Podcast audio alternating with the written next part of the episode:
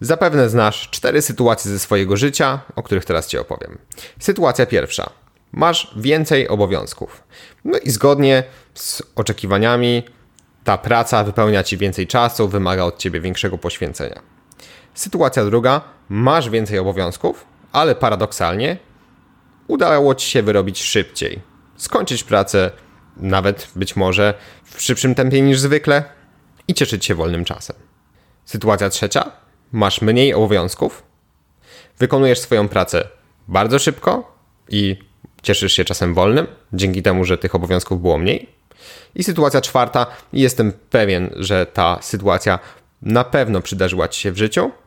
Masz mniej obowiązków, ale po drodze wpadają Ci jakieś nieoczekiwane zadania i przy okazji, być może dlatego, że pozwalasz sobie na nieco niższą wydajność, Twoje obowiązki i tak rozciągają się na cały dzień i kończysz dzień zmęczonym, zmęczoną. Z tej strony Oktawian Kitala. W dzisiejszym odcinku Dziennika Budowy Firmy 78 rozprawiam się z tematem produktywności. Pojęcia, które niestety wywiera mieszane uczucia, choć całkowicie się temu nie dziwię. Niektórym produktywność kojarzy się z nieustannym maksymalizowaniem wydajności. Ja osobiście preferuję nieco inne niż takie fabryczne podejście do tego tematu i wskazuję produktywność jako coś innego, jako organizację pracy mającą na celu nie tyle robić jak najwięcej, a osiągać możliwie dużo tego, co najważniejsze, zużywając przy tym możliwie niską ilość zasobów, czyli pieniędzy, czasu i przede wszystkim Twojej energii, co także wiąże się z Twoim zdrowiem i satysfakcją życiową. Powtórzmy, możliwie dużo, w ustalonych ramach czasowych, tego co najważniejsze i możliwie oszczędnie. Opowiadając o produktywności, wcale nie mam na myśli zachorowywania się na śmierć, choć też nie chcę przedstawiać pracy jako czegoś, co czasem nie wymaga nawet szczególnego poświęcenia. Być może ten mityczny 4-godzinny tydzień pracy jest czymś osiągalnym dla ciebie, ale stawiam jednak, że w zdecydowanej większości przypadków nawet nie będzie celem. Wiem, że rozkręcenie i rozwój Twojego biznesu prawdopodobnie wymaga znacznie większego nakładu pracy i on jest często nieunikniony.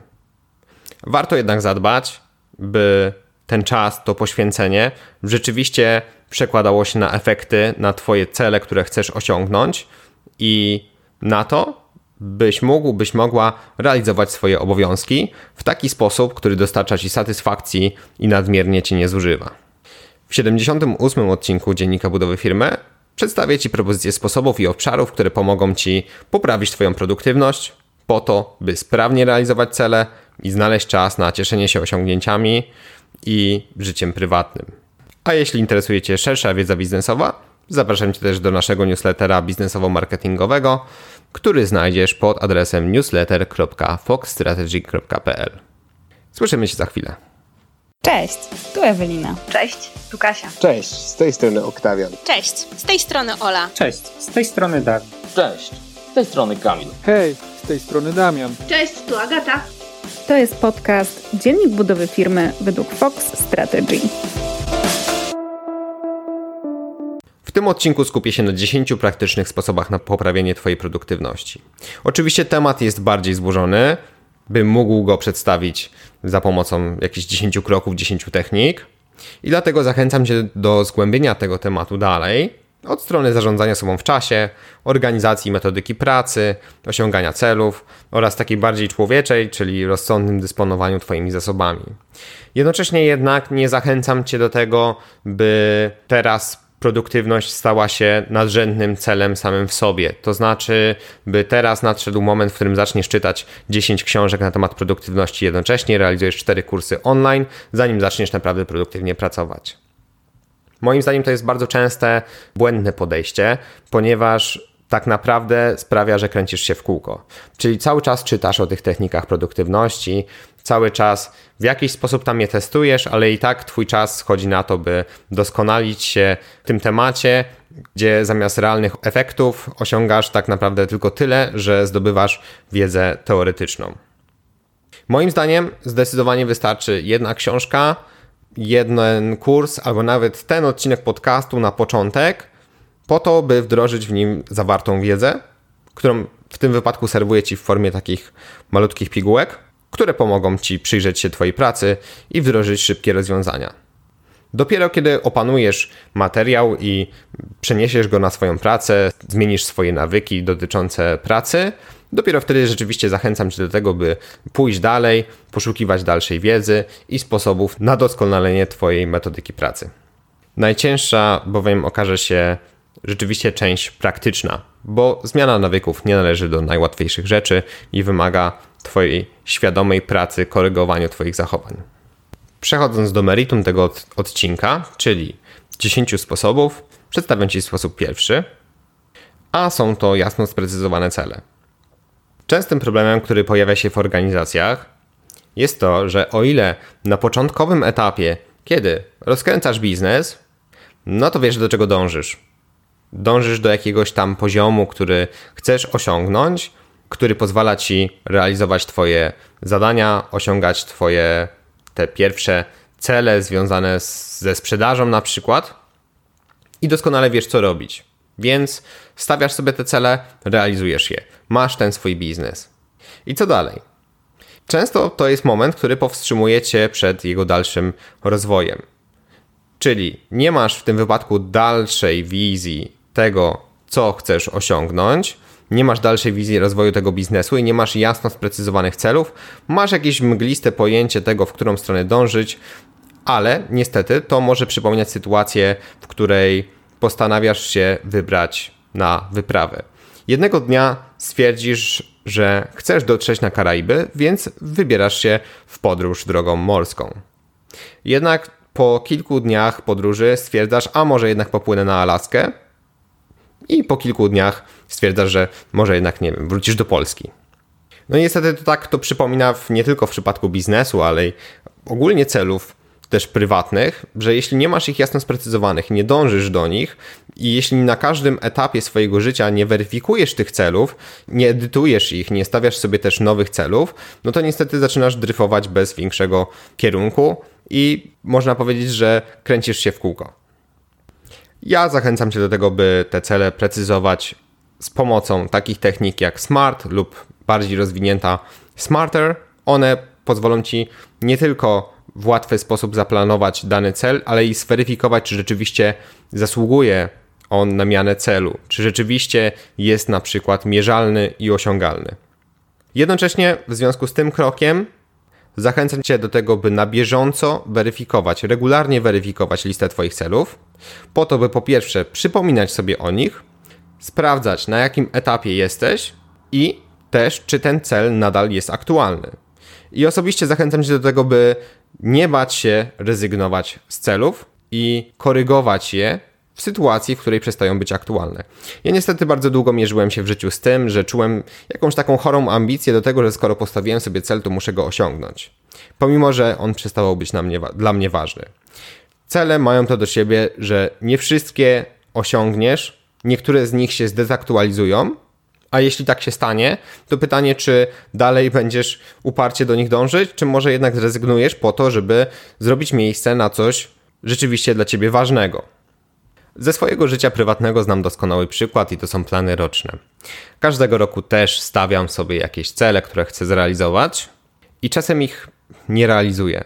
Ale nie realizuję ich nie dlatego, że straciłem motywację, że po dwóch tygodniach po prostu nie chciało mi się, ale w trakcie roku zauważyłem, że pojawiło się coś naprawdę dla mnie ważnego, czemu chcę się bardziej poświęcić i kilka z dziesięciu celów na cały rok przestało mieć dla mnie większe znaczenie. Zwyczajnie nie warto bać się czegoś takiego, wyciachać ze swojej listy celów. To zupełnie naturalne, że ewoluujemy. Sposób drugi to jest tworzenie planów. Pytanie do ciebie: czy tworzysz sobie plany zadań na każdy miesiąc, tydzień, dzień? I tutaj też taka mała uwaga: warto zadbać o elastyczność. To nie jest tak w życiu, że za każdym razem uda ci się zrealizować to, co zamierzasz. Czasami wpadają niespodziewane rzeczy, które po prostu muszą zostać wykonane i w związku z tym trzeba na bieżąco też ten plan korygować. I to też jest naturalne i to też nie jest tak, że za każdym razem zrobisz to stuprocentowo tak, jak zamierzałeś, zamierzałaś. Natomiast jak najbardziej warto tworzyć plany pracy na miesiąc, na każdy tydzień, na każdy dzień, i tutaj też zachęcam Cię do tego, by nie były one zbyt obszerne. Dlatego, że zwyczajnie, jeśli wrzucisz sobie za dużo, to ostatecznie nie będziesz wiedzieć, czym się konkretnie zająć, nie będziesz w stanie zrealizować tego planu całego, lub będzie to wymagało od ciebie niesamowitego wysiłku, który zużyje cię w zbyt dużym wymiarze. Taką listę oczywiście warto też tworzyć w oparciu o listę celów, które posiadasz. Warto, żeby Twoje codzienne działania rzeczywiście przybliżały Cię do tego, co najważniejsze. A skoro mówimy o tym, co najważniejsze, to jest to sposób trzeci na zwiększenie Twojej produktywności i to jest wyznaczenie priorytetu. Pojęcie priorytetu jest dla mnie troszeczkę zabawne, ponieważ kiedy sięgnę do swojej przeszłości, jak również kiedy pomyślę sobie o wielu, wielu rozmowach, które odbyłem z innymi osobami, kiedy rozmawialiśmy o priorytetach życiowych, to okazywało się, że tych priorytetów mamy dużo.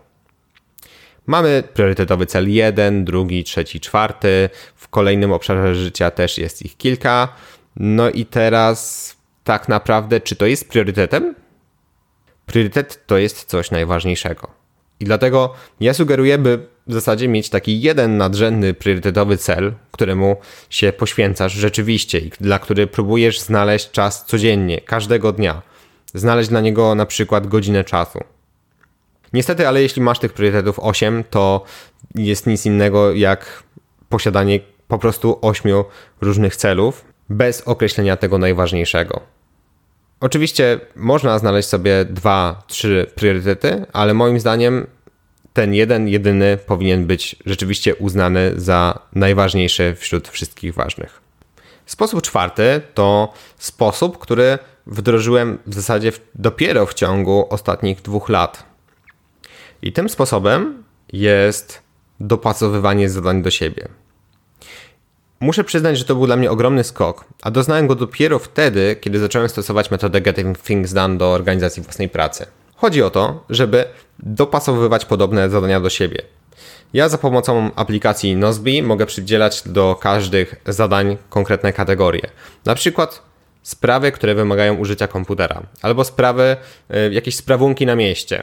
Dzięki temu nie muszę skakać od jednego typu zadań do drugiego. I to też świetnie sprawdza się w pracy z klientem. Jeśli na przykład pracujesz z kilkoma klientami i masz dla przykład w branży marketingu, dla każdego klienta musisz wykonać rekomendacje, musisz zaplanować działania marketingowe, musisz zlecić coś na zewnątrz i musisz też przygotować raport miesięczny, plus porozmawiać z klientem w ciągu miesiąca, to znacznie wpłynęło to na mnie, kiedy zacząłem takie zadania segregować sobie za pomocą dni. To znaczy, że jednego dnia wykonuję rekomendacje dla wszystkich klientów. Drugiego dnia poświęcam kilka godzin na to, żeby z każdym klientem się skontaktować i staram się wtedy też umawiać rozmowy. Inny dzień poświęcam tylko na raporty. To doskonale się sprawdza i rzeczywiście sprawia, że możesz paść w rytm robienia podobnych rzeczy, zamiast co chwilę skakania od zadania do zadania i przypominania sobie, co właściwie masz do zrobienia.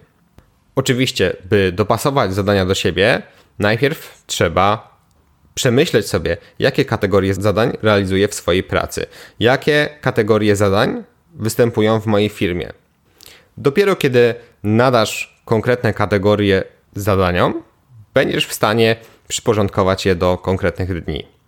I tutaj ja szczególnie polecam rzeczywiście narzędzie Nozbe, które umożliwia Ci przyporządkowywanie tych kategorii, ale uważam, że też równie dobrze, jeśli akurat nie chcesz korzystać z jakiegoś programu, jakiejś platformy, Możesz to też robić samodzielnie i na przykład planujesz sobie, że dana środa w miesiącu będzie tylko na jeden konkretny typ działań.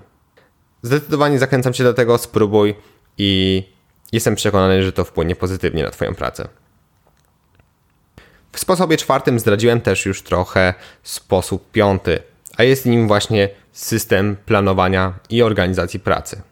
To nie jest tak, że trzeba wykorzystywać aplikacje do zarządzania projektami, do zarządzania zadaniami, choć osobiście polecam Ci zerknąć na aplikację właśnie Nozbe, o której wspomniałem, która działa w zgodzie z duchem Getting Things Done. Bardzo fajną metodyką zarządzania zadaniami. Możesz jednak, jeśli czujesz się w tej kwestii bardziej analogowo, po prostu wykorzystywać własny planer, organizer, notes czy nawet kartki. Tak czy inaczej, jakiś ten system warto mieć. nie warto przede wszystkim przechowywać wszystkiego w swojej głowie. Niestety, ale to, co masz w głowie, bardzo często ginie, więc zawsze zachęcam do tego, by jednak stosować albo aplikację, którą posegregujesz sobie wszystkie zadania i cele, albo przynajmniej robić to w jakiś wyraźny sposób za pomocą notesu. Jeśli jednak chcesz przetestować jakieś narzędzia, ze swojej strony zachęcam Cię do spróbowania narzędzi takich jak Trello, Nozbe, Todoist czy Asana. To są platformy, aplikacje o różnym stopniu rozbudowania i dzięki temu, że sprawdzisz i prostsze i bardziej zaawansowane, dobierzesz to, co będzie najbardziej trafne w Twoim przypadku, w przypadku Twojego biznesu i stylu zarządzania organizacją pracy, jaki chcesz osiągnąć. Sposób szósty to jest kwestia koncentrowania się na zadaniach. Nie wiem jak ty, ale ja mam dosyć duże skłonności do tego, by się dekoncentrować. I niestety ja mogę świetnie się wysypiać, mogę bardzo dobrze dbać o dietę, o aktywność fizyczną, o regenerację. Mimo wszystko bardzo łatwo się rozpraszam. I w związku z tym nie mogę polegać na sobie. Mogę trenować tą koncentrację w jakiś sposób, ale i tak uważam, że mam w tym temacie dosyć spore niedobory i potrzebuję pomocy. Tutaj ja zasugeruję Ci dwie rzeczy.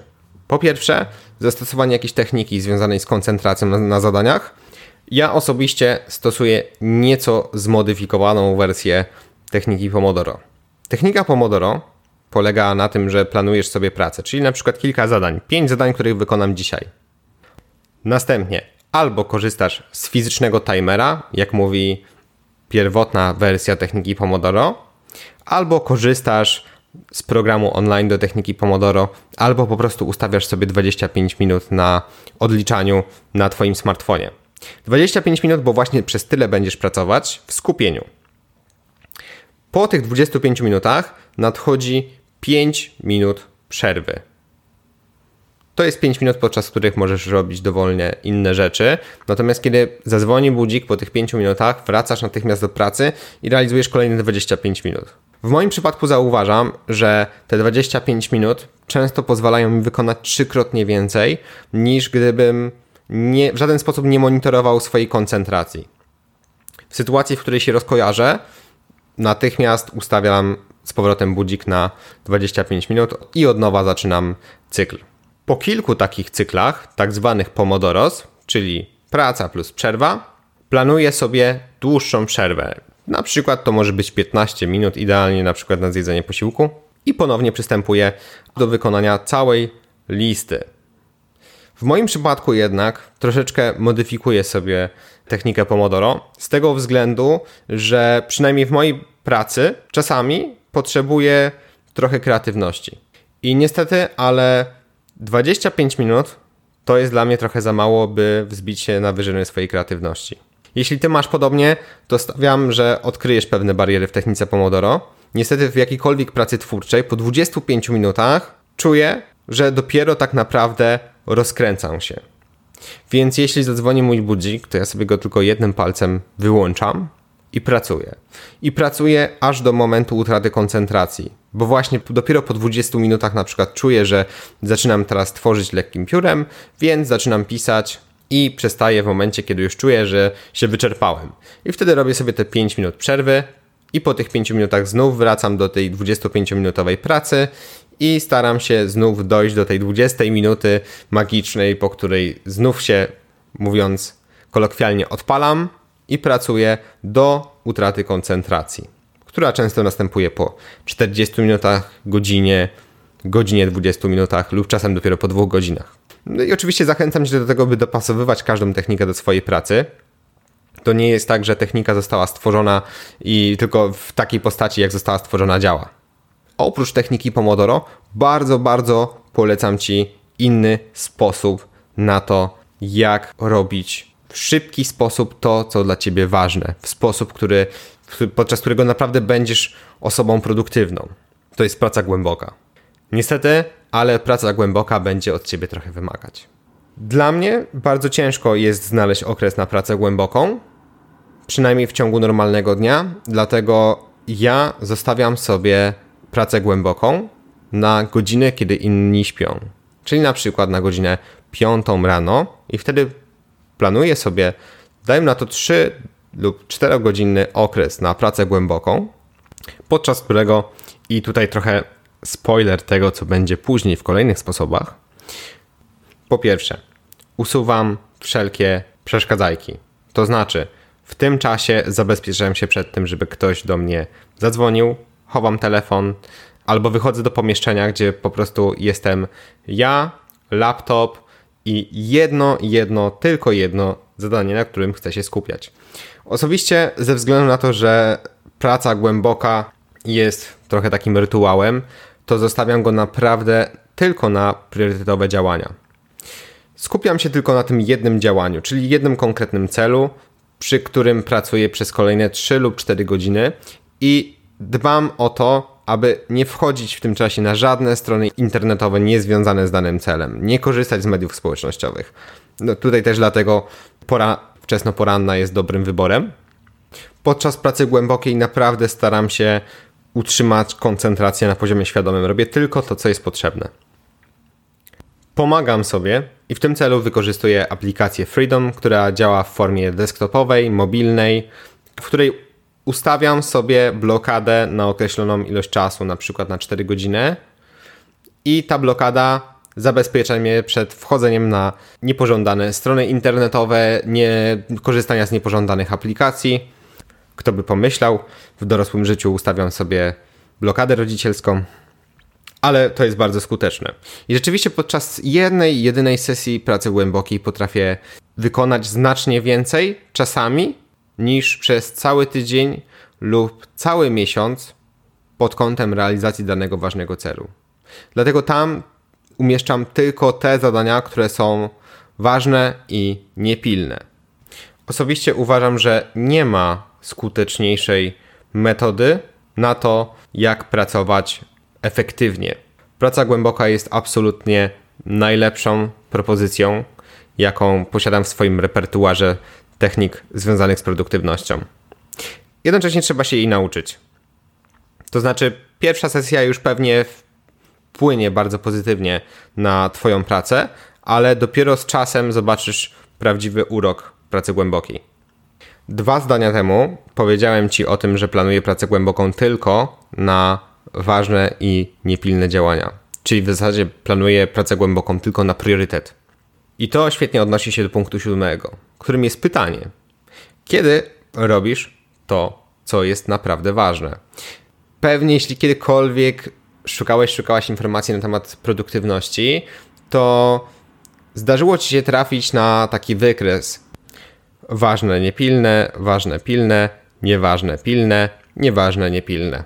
To są takie cztery obszary zadań. I ogólnie mniej więcej meritum całego tego, tych czterech bloków jest takie, że zazwyczaj nie robimy tego, co jest ważne i niepilne, a tymczasem tam jest to, co jest najważniejsze.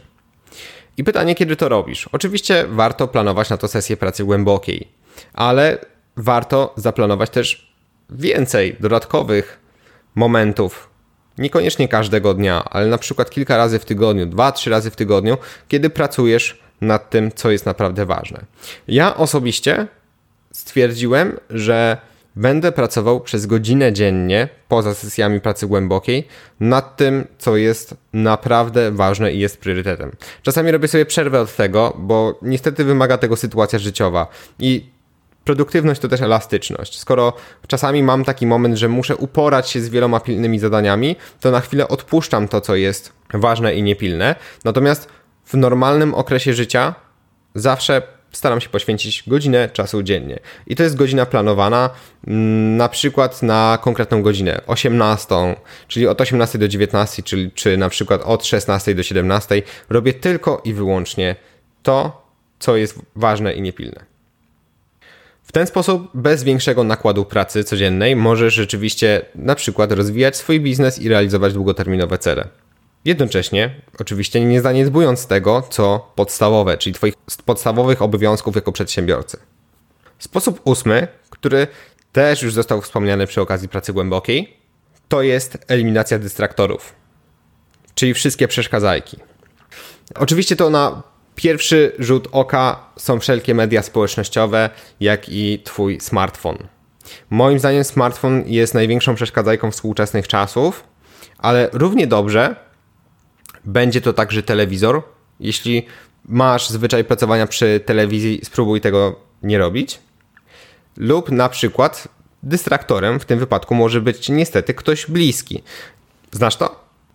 Zwłaszcza teraz, kiedy w dobie pandemii COVID-19 wiele firm decyduje się na pracę zdalną, okazuje się, że największym dystraktorem może być dla nas osoba bliska, która będzie miała dla nas jakąś sprawę, która będzie chciała o coś zapytać, która będzie miała tych pytań dużo i będzie co 15 minut wytrącać nas z naszego rytmu pracy, który będzie nam później bardzo ciężko ponownie osiągnąć.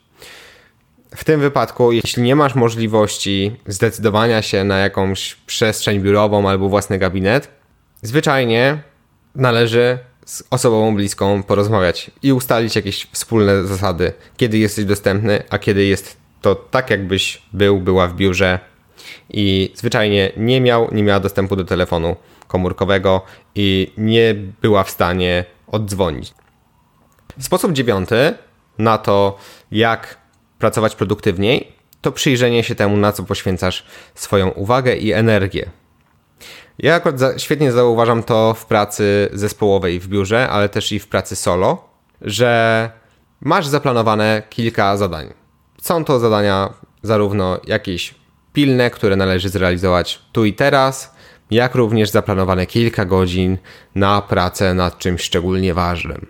Nadchodzi godzina 9 rano i przychodzi fajny, satysfakcjonujący telefon, e-mail lub przychodzi do ciebie jakaś inna wiadomość, która wytrąca cię z rytmu.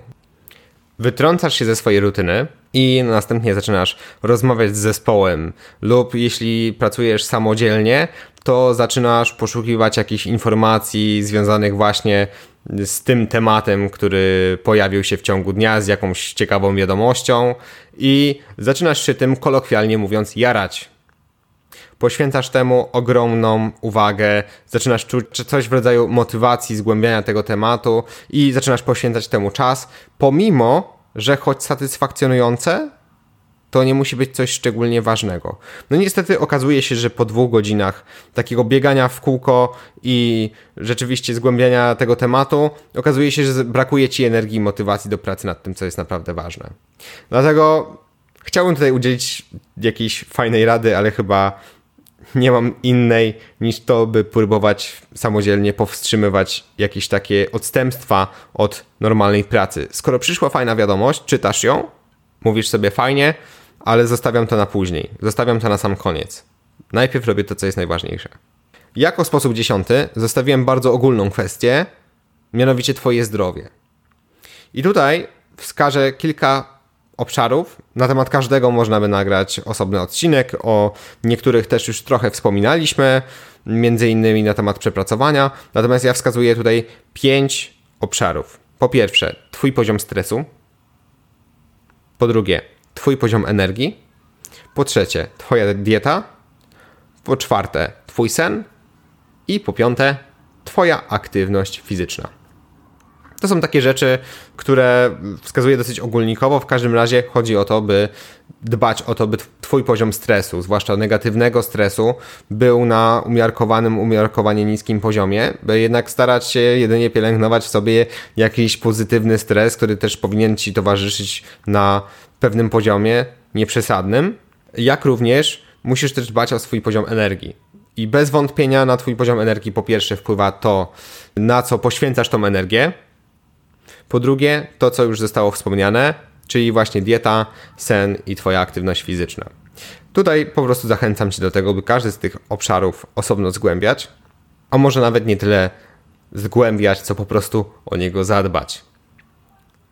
I może to będzie też świetną formą zakończenia dzisiejszego odcinka, ponieważ zauważam, że w grupach związanych z produktywnością, także częstymi pytaniami, które zdarza mi się obserwować w mediach społecznościowych, jest to, jak zwiększyć produktywność i widzę, że te osoby interesują jakieś magiczne techniki. Z tym, że uważam, że żadna, nawet najbardziej magiczna technika nie da ci tyle, co po prostu porządne wyspanie się. I od tego należy zacząć. Dzięki za dzisiaj i dla przypomnienia, teraz odcinki Dziennika Budowy Firmy będą wychodzić co dwa tygodnie, dlatego że będziemy łączyć je naprzemiennie z naszym newsletterem marketingowo-biznesowym, o którym Ci już wspomniałem. Zapiszesz się na niego pod adresem newsletter.foxstrategy.pl. Dlatego w przyszłym tygodniu możesz spodziewać się od nas kolejnej edycji newslettera, a już za dwa tygodnie słyszymy się w kolejnym odcinku naszego podcastu. Dzięki, cześć.